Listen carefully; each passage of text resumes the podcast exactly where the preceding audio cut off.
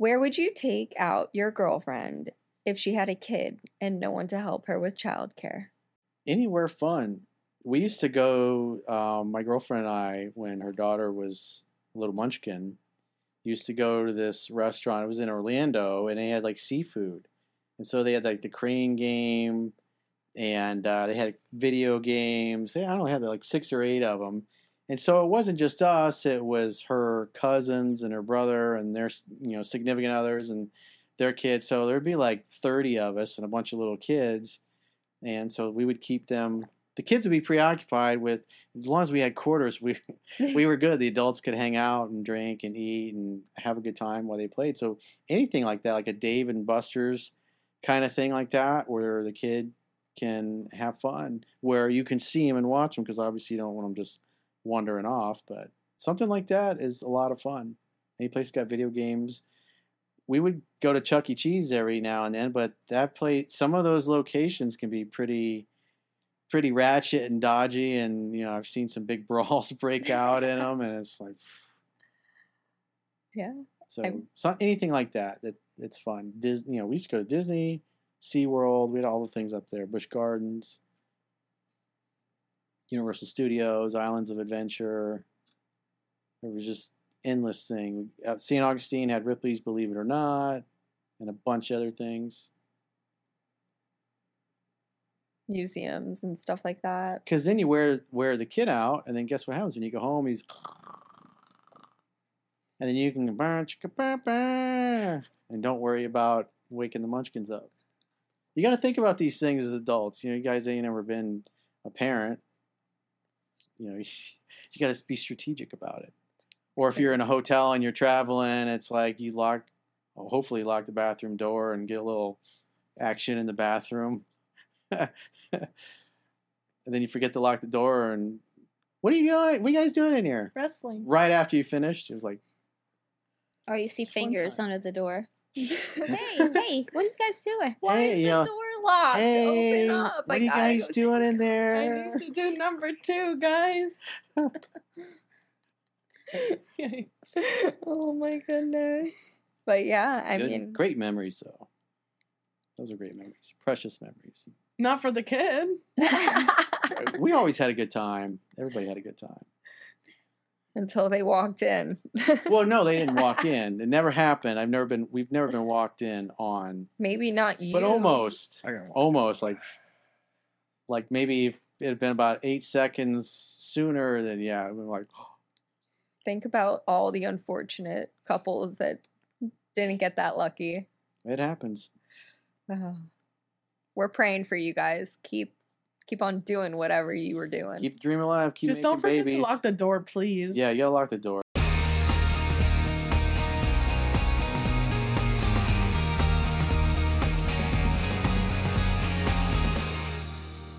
How to practice my skills with women when I'm a broke college student. That's like the best time. Like you're you're filled with like an abundance of women. And also they don't really know they're still like figuring their stuff out. So even if your game's not that good, odds are they'll be like, okay, anyway. Like It doesn't take They're much to broke impress a They don't have any 19 year money. old girl. in Yeah, they don't have They're any money either. too, yeah, they're broke as they're still figuring this stuff out. They're in the same position as you. you're never if you're in college if you're a dude in college you are never ever again in your life going to be surrounded by that many beautiful fit in shape and single women who are away from mom and dad for the first time and who are ready to get their freak on and live all of their fantasies out and so become a guy who is friendly to everybody everywhere you go the grocery store putting gas in your car at starbucks talk to people in line wherever and practice your small talk. And then when you practice your small talk with young and old people, beautiful girls, fat girls, old dudes, nice guys, grumpy people, whatever, when you get good at striking up small talk with anybody and everybody anywhere you go, you turn around when you're at the grocery store and there's the hottest thing you've ever seen in your life is standing behind you smiling at you. It's just small talk. Engage her in conversation and it'll it'll flow like butter. But you got to practice.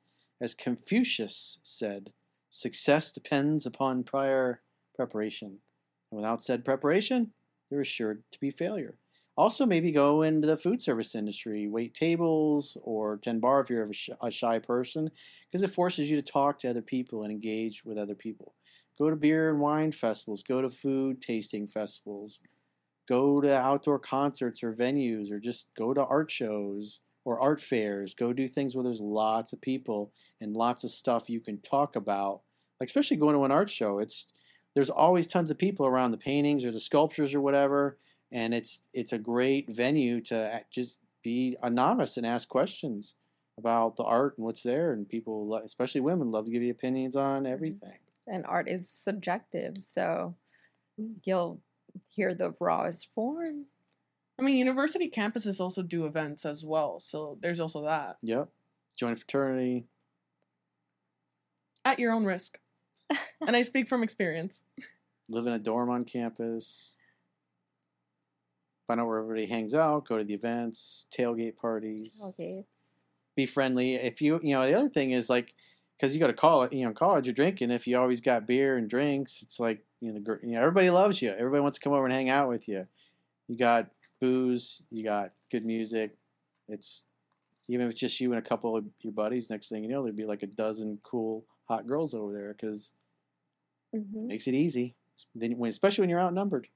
Or join like a couple clubs, like from school, fraternity maybe like we're talking about not just a fraternity. unless you're a science geek you got science I mean, clubs you meet uh, meet a really smart hot girl science geek.